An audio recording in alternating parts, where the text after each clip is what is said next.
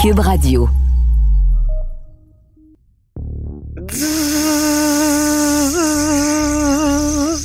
Qu'est-ce que c'est ça? C'est le bruit du toit qui se rétracte, Marc-André, parce que, oh oui, l'été est à nos portes et c'est l'heure de parler de décapotable.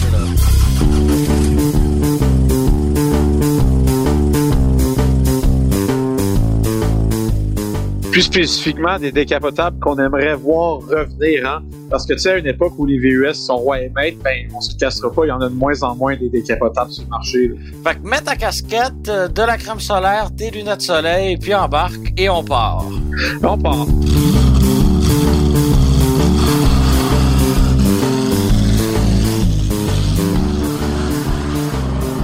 Bon, tu le sais, euh, Marc-André, j'ai un peu le VW ancien de tatouer euh, sur le cœur parce qu'on le sait, là, les Atlas Cross Sport, c'est pas ça qui nous fait vibrer.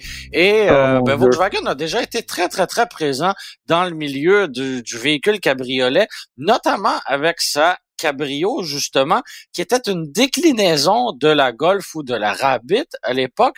Donc, euh, c'est une aventure qui a commencé en 1979 qui s'est terminée en 2002. Ben, personnellement, c'est les premières qui viennent me chercher. Donc, celles qui ont deux phares, mais aussi celles qui sont dotées de quatre phares à l'avant. Malheureusement, on ne retrouve plus de dérivés de la Golf euh, cabriolet parce que euh, les ventes étaient pas nécessairement au rendez-vous. On sait aujourd'hui qu'il y a un marché pour euh, des golfs plus sportives, tu sais, parce que, par exemple, Ouais. la, la GTI, elle, a, a survécu. On a même une version encore plus performante qui est la Golf R, mais une version cabriolet, euh, visiblement, ça n'avait plus sa place euh, sur le marché. Ce qui est intéressant aussi, c'est que, ben, comme c'était pas des voitures qui étaient très, très bonnes l'hiver, euh, la plupart ont été remisées. Donc, euh, aujourd'hui, d'en trouver en bon état, c'est moins difficile que de trouver une Rabbit, par exemple, ben, ben, ben ordinaire, euh, qui serait dans le même état.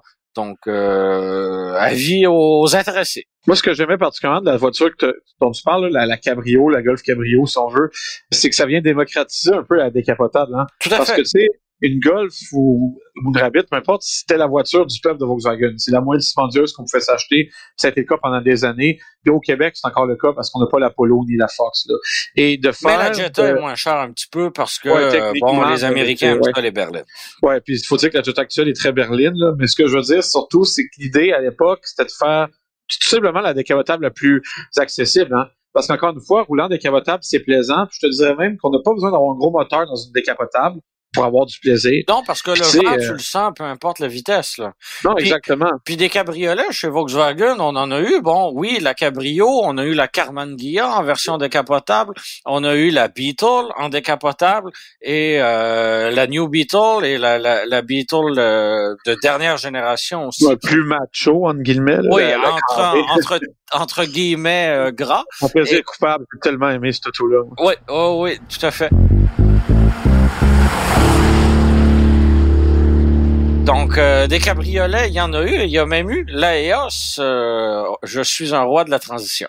Ouais, c'est un bon roi de la transition parce que c'est- moi, c'est une voiture que j'aimerais voir revenir. Ça va peut-être vous faire euh, sursauter à la maison parce que c'est une voiture qui a eu à tort de mauvaise réputation.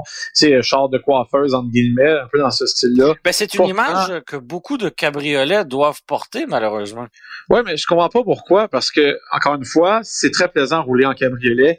Et si on vivait dans un endroit plus ensoleillé, exemple en Californie, ben, j'en aurais prendre une à l'année. Tu sais, la, journée qui pleut euh, sur le mois, je lèverais le toit, mais le reste du temps, je profiterais du soleil Voilà. et de la bonne heure. Euh, moi, la EOS, c'est une voiture Référence au Vox Pop euh, de Radio-Canada? Euh, ouais, c'est ça. A de la bonne heure de- dans l'auto par rapport au métro, mais je fume la cigarette. Qu'est-ce que tu veux? Et malheureusement, vous ne voyez pas à la maison le clin d'œil. Non, mais tu sais, dépenser l'équivalent d'un voyage dans le sud par année en fumée, là, en tout cas, c'est pas pour moi. Pour revenir à la EOS, ben, il y a essentiellement Je eu vais deux pas dans le sud puis tu fumes pas, fait que ça marche pas. Non, moi, j'ai des chiens qui me coûtent le même prix. C'est quoi Ah, ça coûte voilà. faire appeler des chiens à la main? 200 pièces par mois, genre. Quelle En tout vie cas, de ils sont chien, beaux. quelle vie de chien. Ils sont beaux, ouais. Donc, euh, on est sûr qu'on va s'en vouloir de ne pas parler de voiture un peu plus dans ce podcast de, de char-là, Germain. L'automobile Le- est un accessoire euh, dans ce podcast. À la vie, effectivement, c'est l'accessoire de nos anecdotes. Donc là, EOS, hein, euh, ben moi personnellement, comme je te disais, c'est une auto que j'ai toujours aimé conduire. Pas que c'était particulièrement comme, tu sais, c'était pas une voiture sport en tant que telle, mais c'était vraiment une voiture qui se conduisait comme une Volkswagen à l'époque. C'était vraiment une bonne auto. je trouve qu'elle était super confortable, était relativement pratique, là, parce que pour une décapotable compacte, avoir quand même des places arrière, c'est intéressant. Et elle avait un toit euh, dur, tu sais. Ben voilà, c'était l'élément qui faisait qu'elle se démarque. C'est un toit très complexe, cela dit. Il y avait même un toit, euh, tu sais, normal, là, un toit euh, ouvrant dans le toit décapotable. Ça en faisait une espèce de truc très compliqué. C'est une auto qui nécessitait beaucoup d'entretien parce qu'il y avait à peu près comme un paquet de, tu sais, il y avait cinq morceaux, ce toit-là de mémoire qui se rentrait dans la valise. Euh, et il y avait plein de, tu sais, de, de, morceaux de caoutchouc qui rendaient le tout étanche, qu'il fallait constamment entretenir, sinon il craquait. Mais mis à part cette espèce Mais le fait qu'il soit, oui, si tu me permets, le fait qu'il soit rigide permet d'utiliser euh, l'auto en hiver aussi. Bon, c'est peut-être pas, c'est peut-être pas optimal, mais c'est beaucoup plus euh, étanche qu'un toit qui va être en tissu, par exemple.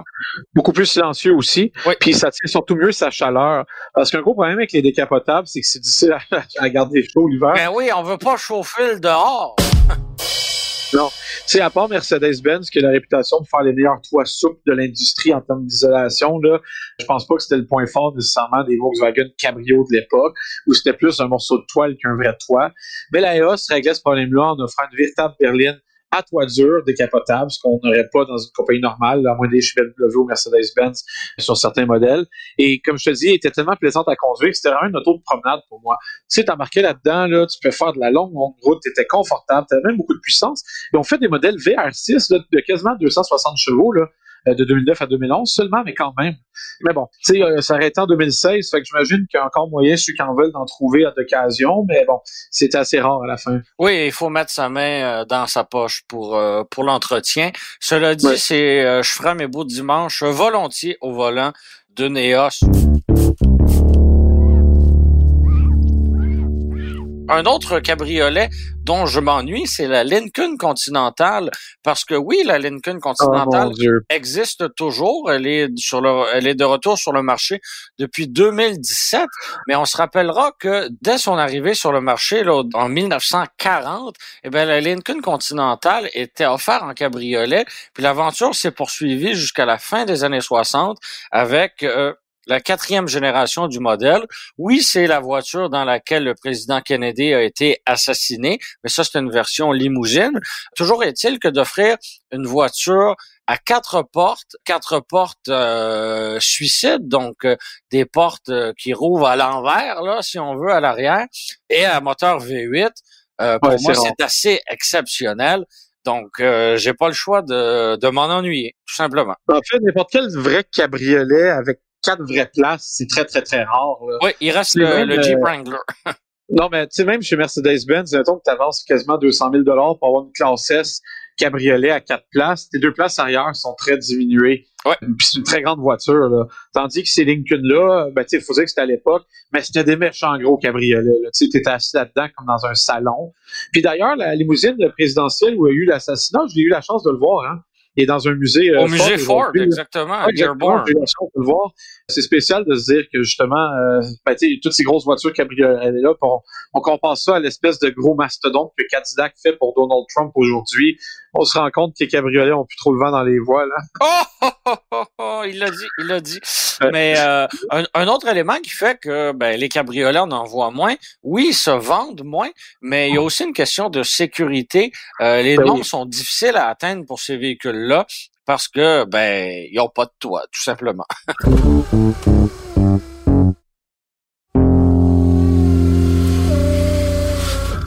Moi, une voiture que j'aimerais voir revenir, même si techniquement on peut encore l'acheter, c'est la Mercedes-Benz SLC, euh, la petite voiture qui succédait à la à la SLK, qui voulait dire Sporty Light Compact. C'était une petite SL. On salue ton euh, accent allemand.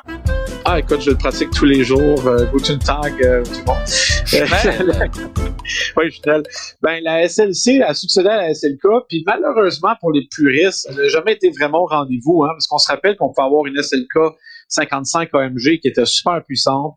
La SLC AMG, elle, était pas mal plus euh, modeste avec seulement 385 chevaux. Et même si on pas encore se la procurer, on se rend compte que dans les plans de Mercedes de la laisser partir, l'intérieur n'a pas du tout été remis au bout du jour. Là, on regarde ce que Mercedes-Benz fait ben on est deux générations de temps. C'est assez euh, triste à ce niveau-là. Euh, on a encore des, une espèce de pavé avec des numéros 1, 2, 3, 4, 5, 6, 7, 8, 9 dedans pour appeler quelqu'un. Et c'est dommage parce que des petites voitures, cabriolets, des roadsters à proprement parler, il y en a presque plus. Là. Il y a juste la MX5 sur le marché. Puis même si elle a un peu plus de puissance qu'avant, ça reste une voiture qui est un peu trop lente à mon goût. La, la SLC, surtout en version MG, là, ça c'était rapide, c'était amusant à conduire et on avait un toit dur. Fait que même si j'étais pris, pas dans une tempête de neige, là, mais dans une grosse orage, j'avais pas peur d'être mouillé. J'avais une bonne qualité d'insonorisation si le toit est élevé. Puis si je voulais rouler le toit baissé, ben j'avais un toit qui disparaissait puis ça faisait une belle voiture. Voilà. je vois que ça te passionne, les voitures allemandes, euh, euh, Pas la SLC, euh, je te le confirme. Si je te parle de pick-up cabriolet, est-ce que ça te sonne une cloche quelconque? moi, quand à l'époque, j'habitais dans l'est de la ville de Montréal. J'avais un voisin qui avait un vieux Dodge pick-up, mais cabriolet. Ben voilà, c'est exactement là où... Oui, oui, oui, c'est pas euh, deux beaux-frères un peu chaud dans le fond d'une grange qui ont décidé de couper le toit d'un pick-up qu'ils ont acheté euh, à la scrap. Non, le Dakota a véritablement été offert par Dodge en version cabriolet de 89 à 91 et c'était la firme American Sunroof Corporation, mieux connue sous son acronyme ASC qui faisait finalement la conversion de ce modèle-là, euh, un peu comme la plupart des cabriolets à ce moment-là. Et ça n'a pas été un très, très grand succès ah parce que la première année, on en a vendu un petit peu plus de 2800. Bon, euh, tu dis, OK, c'est pas si pire. Ça a chuté à un peu plus de 900 l'année suivante. Et en 91, par principe, on en a assemblé que 8 et euh, c'était justement pour euh, compléter l'entente avec euh, avec le sous-traitant ASC. Je trouvais ça rigolo d'en parler parce que il y a des rumeurs assez sérieuses pour un retour éventuel du Dakota chez Dodge parce qu'on sait que Dodge a remis sous licence le nom Dakota. Donc, on pourrait imaginer qu'on reviendrait avec une camionnette intermédiaire.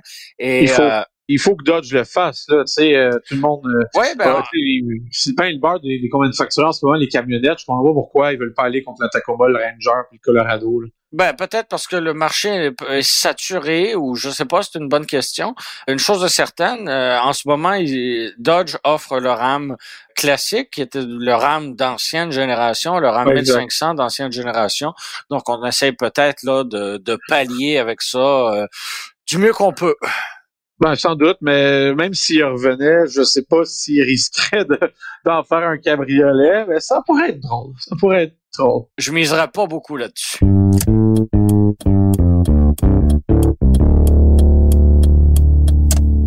Une décapotable que j'aimerais particulièrement revoir, en fait, même si elle est encore là encore une fois, là, je sais que je suis un peu un rêveur, c'est la Fiat 124 Spider mais avant que tu me dises qu'elle existe encore, puis c'est une okay, MX-5... Parce qu'elle existe encore, là. Je vais t'expliquer où je, où je pars avec cette voiture-là.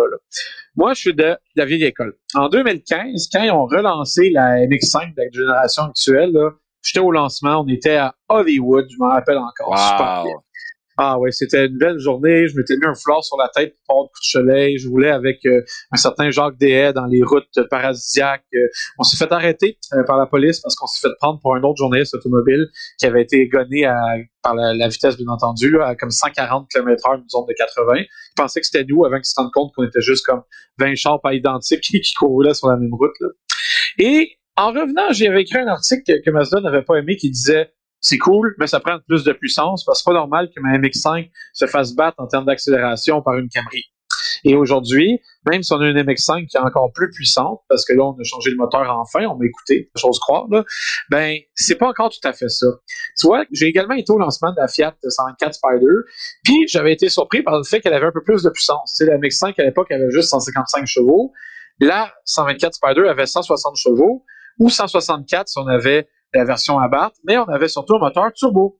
Et on nous avait parlé d'un paquet ben, d'un paquet d'accessoires de performance, des bases stabilisatrices, euh, des, des, des blow-off valves qui faisaient que chaque fois qu'on changeait de rapport, on entendait tu vois, genre un peu, là, un peu spécial dans une auto qui faisait 164 chevaux. Et il nous parlait, il nous parlait, puis pour Fiat à l'époque, c'était l'occasion de ramener la modification, le tuning. Euh, Mopar était là, il y avait plein de gros projets. J'étais convaincu qu'on allait avoir une version de la. Mais la vérité, c'est qu'on n'a pas vendu. C'est ça le problème. Moi, j'étais convaincu qu'on allait avoir une version genre de SRT ou d'une RT au moins, là, comme de 200 chevaux et plus. Vraiment quelque chose de performant. Mais on l'a pas vu. Et j'étais déçu pour ça parce que la 124 Spider avait les mêmes qualités que la MX5, c'était le même châssis. Elle était seulement un peu plus molle, euh, un peu plus jeté, mais si on prenait les options de performance, on avait plus de rigidité de châssis. C'est vraiment une bonne auto. Honnêtement, c'était de loin, de loin la meilleure Fiat qui était offerte sur le marché. Et j'osais croire qu'enfin, on allait prendre cette plateforme-là qui méritait plus de puissance pour en faire une véritable voiture sport, quelque chose de performant. Mais comme tu as dit, on n'en a tellement pas vendu que si ça a déjà été dans les plans de, de Chrysler, ben je pense que c'est mort, malheureusement. Voilà, tout a été dit, comme on dit, et euh, je pense que c'est le temps pour vrai d'aller se promener en décapotable et de ce pas d'annoncer qu'il y aura une pause estivale pour Podcast de char. Donc, on se retrouvera euh, plus tard cette année. Oui, bien entendu, les derniers mois ont tellement été éprouvants, hein? on a tellement été occupés en cette période de confinement qu'on a besoin de longues vacances. Mais ne vous en faites pas, l'automobile reste en vie, puis euh, on a bien hâte de vous retrouver. C'était Marc-André Gauthier et moi-même, Germain Goyer à l'animation. C'était Philippe Séguin à la réalisation, au montage et à la musique. Merci d'avoir été des nôtres pour euh, la saison 2. C'était une production Cube Radio. Radio.